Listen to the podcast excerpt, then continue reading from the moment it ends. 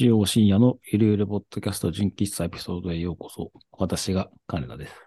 こんばんは、クレマです。こんばんは、猫背です。756、あ、570、めっちゃ増えましたね。だい576ですよ。6ぐらいねはいですけれども。あの、まあ、コロナもあれで、えっと、まあが、その前からもそうだと思うんですけど、まあ、外食をする機会っていうのが、なかなか忙しい現代人、多いかと思うんですが、あのね、まあ、外食しに行って、まあ、普通のところはまだいいんですけど、やっぱ最近こう、券売機っていうか、ここもなんかこういうセルフで注文して頼むのみたいなのがだんだん増えてきてるような気がするんですよ。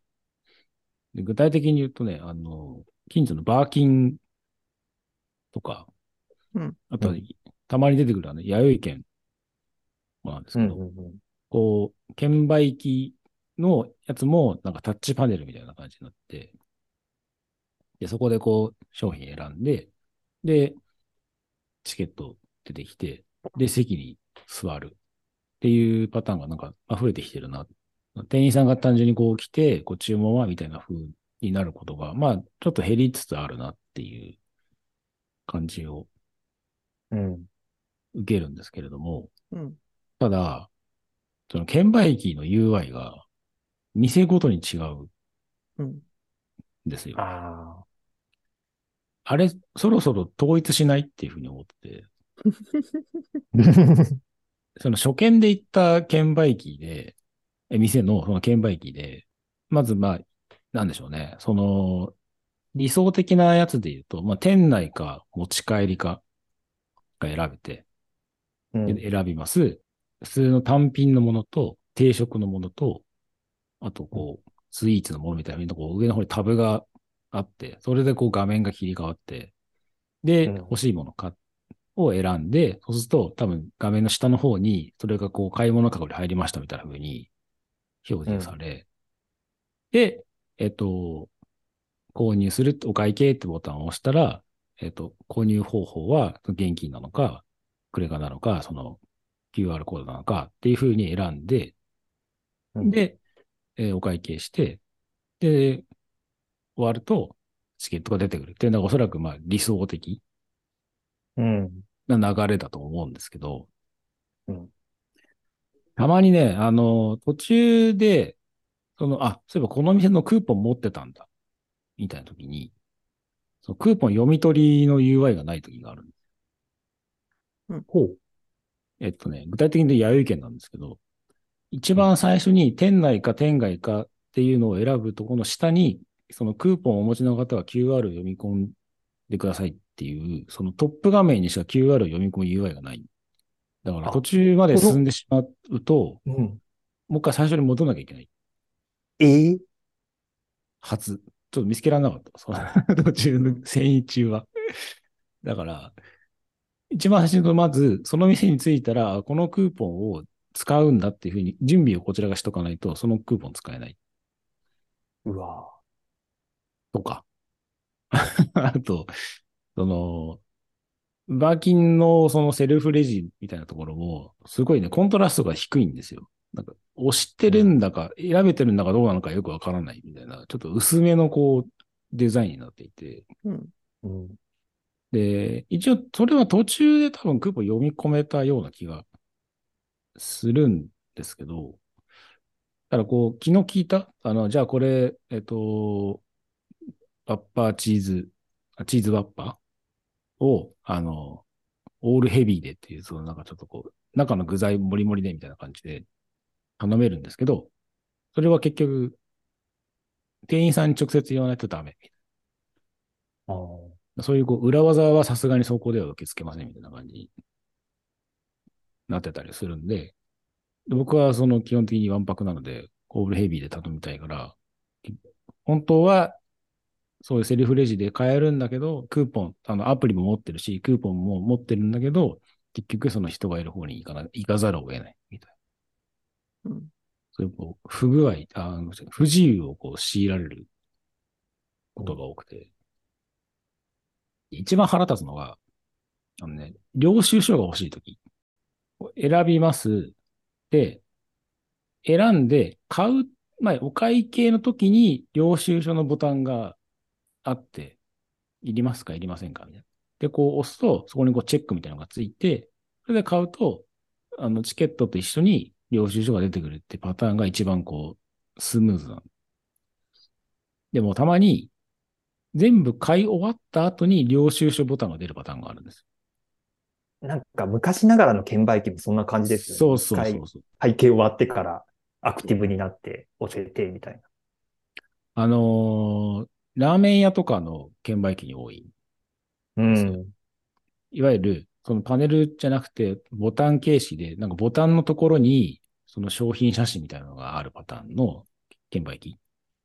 うんで、それを選、それは多分、一番多いのが、そのまあ商品が並んでるボタンがあります。その左下のところに、それを1枚、2枚、3枚みたいな風にこう選べる、なんかオレンジ色のボタンがあるパターンの券売機。あれが一番クソで、それを買それは買い終わった後に、な、なぜか右端のところに領収書ってボタンが出てくる。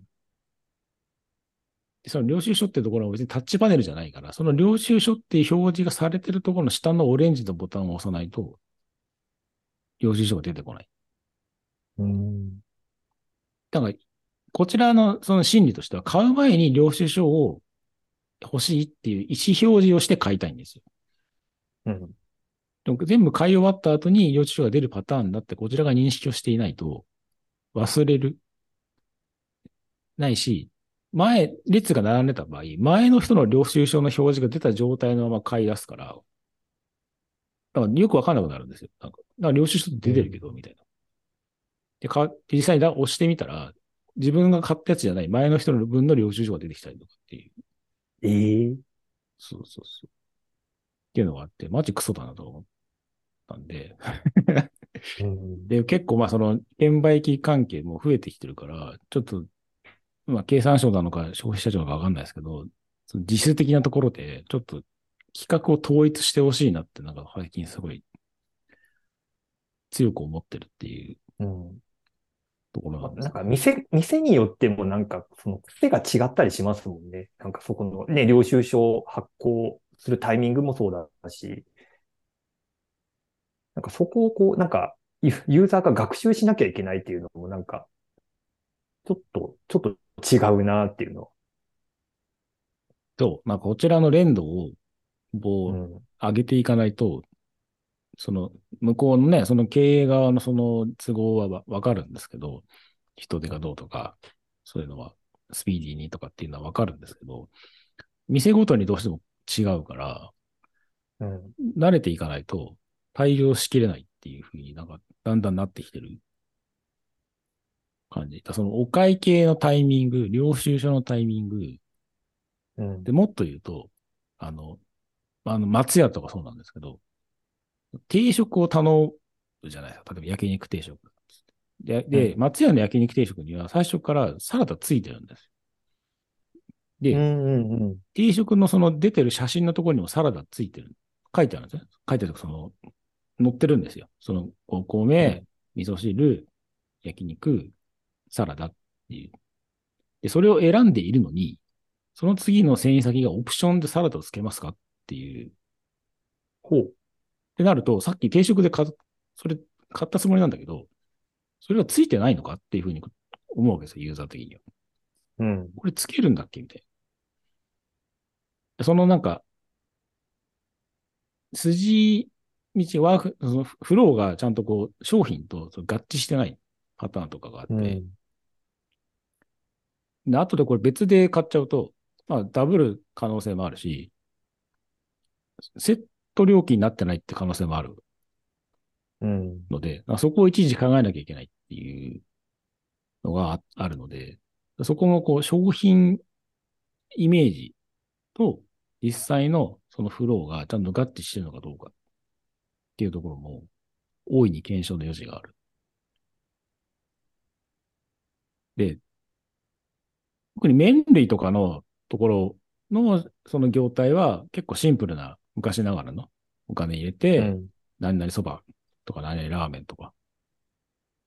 打って、で、単純に現売機出てきて、で、固め、油多めでみたいな風にするパターンが多いんですけど、その、パネル式のところ、うん。タッチパネル式のところが、やっぱり今乱立してて、かなり過渡期だなっていううん。感じが多いので、もうあと2、3年ぐらい経たないと、ちょっとこの乱世の時代はなかなか落ち着かないんだろうなっていうん。う、うん、気がしています。その、支払いの仕方もね、現金と交通系と、あと、ペイペイ系、QR 系、うん。とかでいろいろあるので、その券売機自体も、まあ本当に今の世の中、まだここ現金で払わなきゃいけないのかよみたいな風にちょっとなりつつもあると思うんですよ。で、こう、無理やりその券売機に交通系 IC の支払い機能をつけたやつとかもあったりするので、うん。それもと思い出した。そこのは、そのは、支払いをするタイミングも先に券売機のボタンを押して、これスタ1000円だったら1000円です。で、えータッチする。っていうパターンと、うん。僕はそうしたいんですよ。先に選んで、その値段に対してお払い、払いますっていうふうにしたいパターンと、先に交通系 IC を読み込ませて、その残高から支払うってパターンもあるんですよ。ああ。逆のパターンもあったりとかするので、僕どっちかにしろよっていつも 使うときにうーん。なんか中うかどっかそのパターンだった気が。。そううん。後誰かから読み込ませんのかと思ったら。そう。もう誰か決めてってなる。うん。うん。なのでね、まあ、なかなかこう混混乱まではいかないけど、後ろに人も並んでるし、うん。お腹減ってるし、さ、なんだ、焦っちゃうときが、ちょいちょいあって、うん。ああ、もう腹立つみたいな。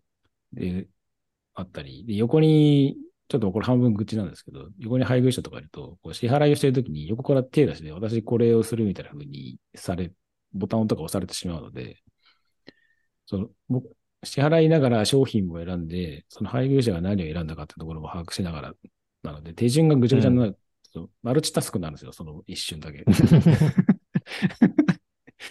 それでちょっとあのこう混乱するっていうパターンが結構多かったりとかうん。するのでね、なんかこう、理想は商品を、まあ、まあ、店内かどこが選びます。で、商品選びます。で、その商品のクーポンを持っていたらクーポン読み込ませます。で、まあ、割引された状態で、で、あなたの今この買ったのは買い物かごにこんだけ入っています。で、領収書いりますかいりませんか？いります。で、お会計。で、えーどれで支払いますか？えー、ペイペイで。で、ペイペイ読み込ませます。で、券売機出てきて、店員さんに渡す。が多分おそらく一番僕の理想のフロ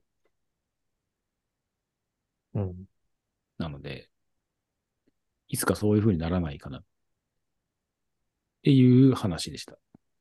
うんはい。過渡期なのかもしれないですよね。なんか、その、すさっき言いかけたんですけど、うん。なんか、スーパーのセルフレジも一時期結構乱立してたというか、なんかいろんな店舗が多分人手不足で、こう一斉に導入はしたけど、結構年配のお客さん中心になかなか操作慣れなくて、結構混乱してたみたいな時期があったとは思うんですけど、なんか最近あんまそのあたりの話って聞かないなと思っていて、ある程度こう、こう収束はしてきてるのかなと思っていて、やっぱりなんかその辺は今、こう金田さん言ってたみたいに、こう、いろんなパターン、いろんな業者が乱立してて、うん。こう、こうシェア争いみたいなのをしてるから、なんかそうなっている状況があり、多分、ある程度そこのこう、争いに勝っていたメーカーの UI になんか今後は、なんか統一されていけば、うんもう少し楽にはなるのかしら。まあ、あくまで期待なんで、うん。特に根拠はないですけど、なんかセルフレジの、なんか問題とか見てると、なんかそういう期待も持ちたいところはありますよね。セルフレジのあのパネルってなんであんなドットが荒いんですかね？なんか、すごいしょぼくないですか？ああ、なんだろう。なんか、Windows 98で作ってんのかみたいな。なんか、なんでこんなにそうね。そう、グラフィック荒いんだろうみたいな。うん、解像度低いですよね。そうそうそう。で、それで、それもあって、うんあと分かりづらいし、で、案の定レジうん2回そのバーコード読み込ましちゃったりとかして、取り消さなかったりとかして。うん。で結局店員さん呼ぶみたいうんなパターンとか。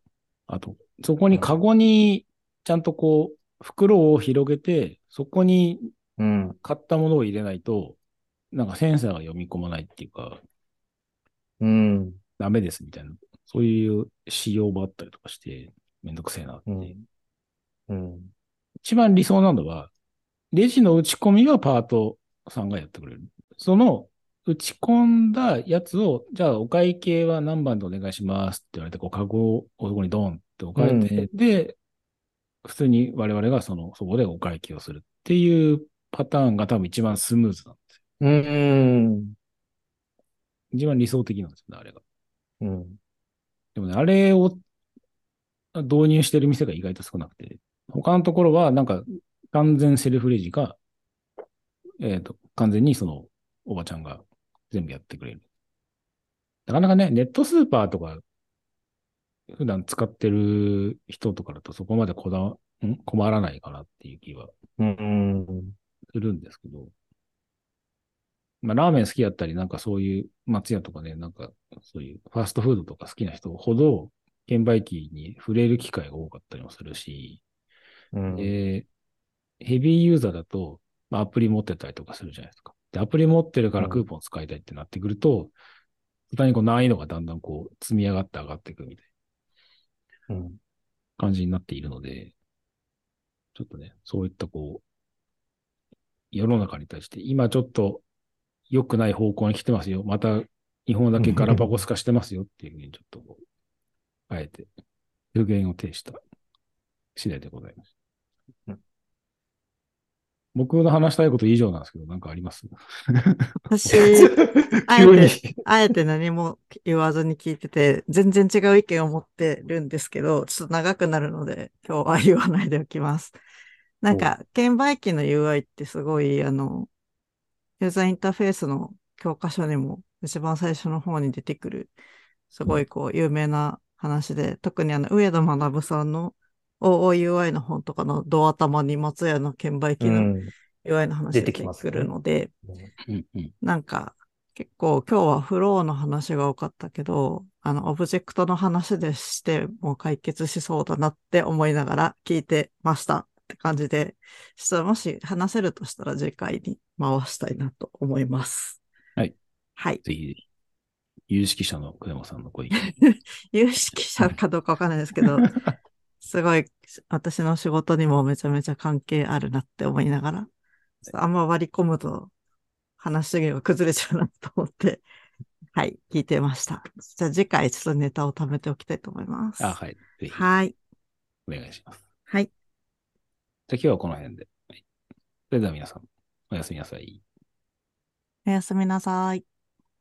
おやすみなさい。